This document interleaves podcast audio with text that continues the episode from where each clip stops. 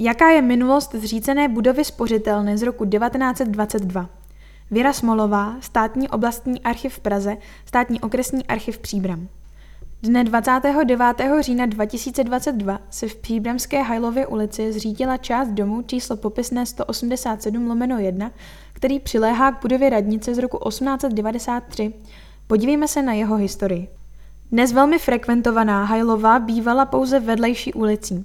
Někdy po polovině 19. století byla pojmenována po komisaři krajského úřadu Wolfgangu Juliovi Baronovi z Schenau, který byl proslulý svou vášní pro okrašlování města, ovšem bez ohledu na majitele zkrášlovaného pozemku a bez předchozího odhadu nákladů. Baron z Schenau, který zemřel roku 1853, prosadil také založení přilehlých městských sadů na tzv. panské louce, začínajících u pivovaru a vedoucích až k nové střelovně. Směrem k náměstí ústila Šenauova ulice na hojně používanou cestu kolem zámečku do trhových dušník. Tato dušnická cesta vedla okolo nárožní usedlosti, kterou kolem roku 1589 koupil rytíř Bohuslav Trmal Stožic. Pak ji měl jeho bratr Mikuláš, od kterého ji roku 1606 koupil rytíř Hinek Vamberský starší z Rohatec a na Narisově pro svou manželku Kateřinu Vamberskou z Ratibořic. Nižší šlechta si totiž v příbrami ráda kupovala takovéto měšťanské domy s vlastním hospodářstvím. V srpnu 1647 byla Svatá hora předána do zprávy tovaristva Ježíšova. Jezuité potřebovali v příbrami zázemí. Proto dne 9.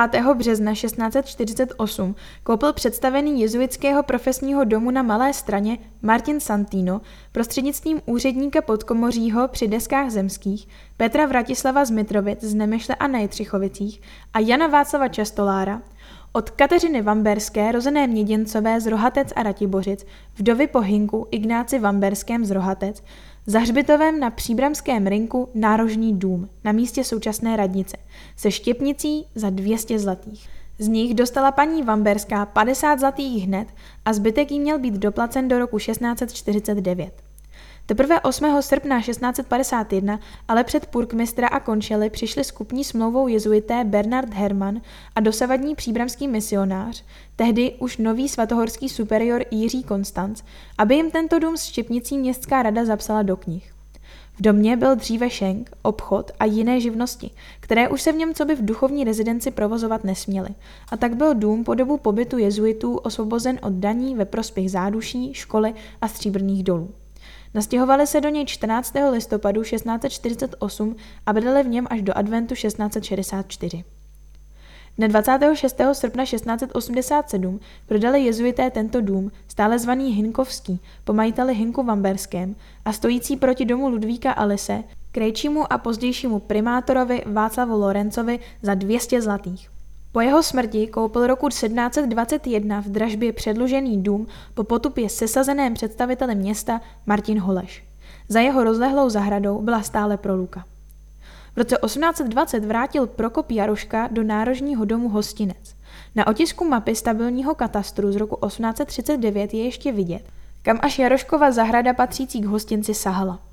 Když byla v roce 1847 na protější straně ulice dokončena sousední budova vrchního horního řádu pozdějšího báňského ředitelství, jeho představení asi nepředpokládali, že zaměstnanci v kancelářích budou místo na nízkou střechu a zahrádku sousedního hostince hledět do oken radnice a městské spořitelny.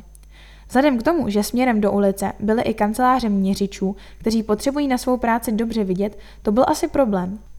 Takže časem byl měřický odbor přestěhován do světlejších prostor, jejichž okna směřovala na náměstí.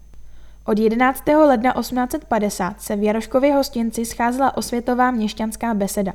Po Prokopovi Jaroškovi ho zdědila jeho vdova, Kateřina Jarošková, a v listopadu 1850 jejich syn František Jaroška.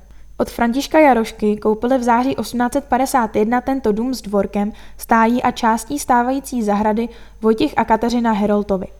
Hostinec zvaný již u Heroltu si záhy oblíbili jak banští akademikové, tak studenti horní školy. Několikrát uspořádali svou největší slavnost – skok přes kůži, pořádanou u příležitosti přijetí nových studentů ke studiu začátkem každého školního roku. V hostinci se nacházel sál s kulečníkem a na zahrádce byla kuželna. Zbývající část původní rozlehlé zahrady Prokopa Jarošky prodal teprve v únoru 1853 její dědic František Jaroška za tisíc zlatých svému bratru Josefu Jaroškovi. Ten ji rozdělil na tři části, respektive stavební parcely. Část sousedící se zahrádkou hostince prodal v roce 1853 Františku Hruškovi. Ten na něm hned postavil domek číslo 540, současné číslo popisné 120, který po něm zdědili jeho potomci. Na prostředním dílu, který Josef Jaroška také prodal, vyrostl nedlouho před rokem 1870 dům číslo 539. Současné číslo popisné 119. Příbramský měšťan a stavitel Josef Pelc se svou manželkou Josefou tento dům v září 1870 prodali Vilemíně Fikarové z Dušník. Třetí díl zahrady se rozkládal západně od zahrady Vojticha Herolta, severně u zahrady Jana Adama a východně a jižně u Pivovarské uličky. Josef Jaroška si na něm postavil v letech 1852 až 53 dům číslo 538, současné číslo popisné 118. Jaroškovi o tento dům pro dluhy přišli a v srpnu 1857 ho koupili již zmínění manželé Josef a Josefa Pelcovi, kteří si na něj koncem roku 1861 nechali přenést várečné právo z domu číslo 252, zřejmě nové číslo popisné 116. Na plánu pocházejícím z doby před rokem 1870 je tato situace dobře vidět. Na podzim 1874 koupila Várečný dům číslo 538 v dražbě Příbramská městská spořitelna a prodala ho začátkem 20. století CK Hornímu Radovi Antonínu Mixovi a jeho manželce Aně. Když se Příbramská městská spořitelna po jednání s představenstvem obce rozhodla, že je potřeba postavit pro obě instituce reprezentativní budovu, město v listopadu 1887 odkoupilo za 16 060 zlatých od Kateřiny Heroltové dům číslo 100 v tedejší Arnoštově ulici se dvorkem a zahrádkou. Pro tento účel město zároveň potřebovalo ještě sousední dům číslo 99, stojící blíž směrem k zámečku. Ten patříval Josefu Brožovi a jeho dědicům, pak Františku Podstatnému, Josefu Kubovi a od roku 1862 Prokopu Lajmanovi, který ho v srpnu 1888 prodal městské spořitelně. Oba domy byly v roce 1888 zbořeny a na jejich parcelách byla podle návrhu architekta Vojticha Ignáce Ulmana postavena nová budova radnice a městské spořitelny, otevřená v roce 1893. S nárůstem administrativy bylo třeba úřední budovu rozšířit a pro přístavbu bylo rozhodnuto využít stávající volný prostor včetně zahrádky za radnicí. V roce 1920 nakreslili plány na přístavbu městské spořitelny příbramský stavitel inženýr Alois Eška a stavitel Ladislav Eška. Několikrát byl upravován hlavně návrh oken a hořejší části průčelí, na kterém byl nakonec místo plánované sochy kromě znaků umístěn i letopočet 1922, kdy byla nová část městské spořitelny dokončena. Dostala ale samostatné číslo popisné 187. Budova měla na klienty působit solidním dojmem bez zbytečného přepichu. Měla štukové omítky, kuželky na fasádě, železobetonové stropy, byly v ní ředitelna, záchody, vestibul se zdobnými články, hala, světlík.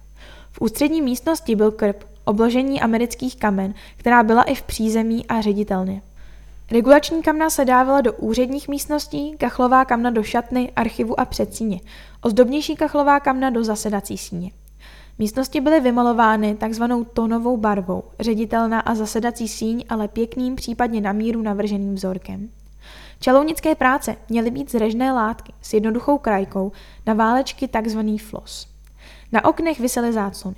Budova měla rozvod vody a kanalizace, v přízemí v předsíni se nacházely tři klozety a u nich dvě emailové výlevky s mosaznými součástkami. Použila se cementová dlažba, pouze ve vestibulu byla terasová ve vzorkách. V šatně byly hoblované podlahy, jinde se dělaly hrubé podlahy pod parkety. Součást vybavení spořitelny tvořil samozřejmě trezor. Zřízeny byly také domácí telefony. V původním rozpočtu nebylo pamatováno na plynové osvětlení. Zavedení plynu do přístavby povolila městská rada až v srpnu 1922. Město mělo svou vlastní plynárnu. Plyn se vyráběl z uhlí. V reprezentačních místnostech byly mosazné lustry, po osvětlení výplatních okének byla povolena pouze čtyři tzv. ramínka, vše s plynovými hořáky. Po několika letech byla do budovy zavedena elektřina. Předpokládané náklady na celou přístavbu se v několika nabídkách vyšplhaly přes 600 tisíc korun.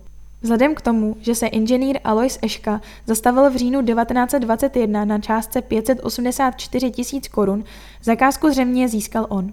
Například za hodinu práce dělníka si účtoval 2 koruny 25 haléřů, za zedníka 3 koruny 30 haléřů, za sádraře 6 korun.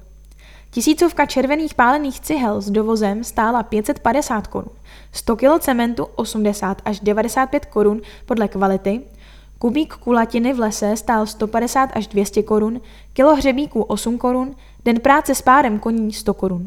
Na návrh okresního národního výboru v Příbrami byla na počátku roku 1949 tehdejší státní spořitelna Příbram sloučena v jeden podnik s okresní hospodářskou záložnou s názvem Okresní spořitelna a záložna v Příbrami. Od roku 1953 byl tento peněžní ústav přeměněn na státní spořitelnu v Příbrami. Ulice tehdy nesla jméno kapitána Olesinského. Za dob socialismu bylo průčelí budovy necitlivě zmodernizováno.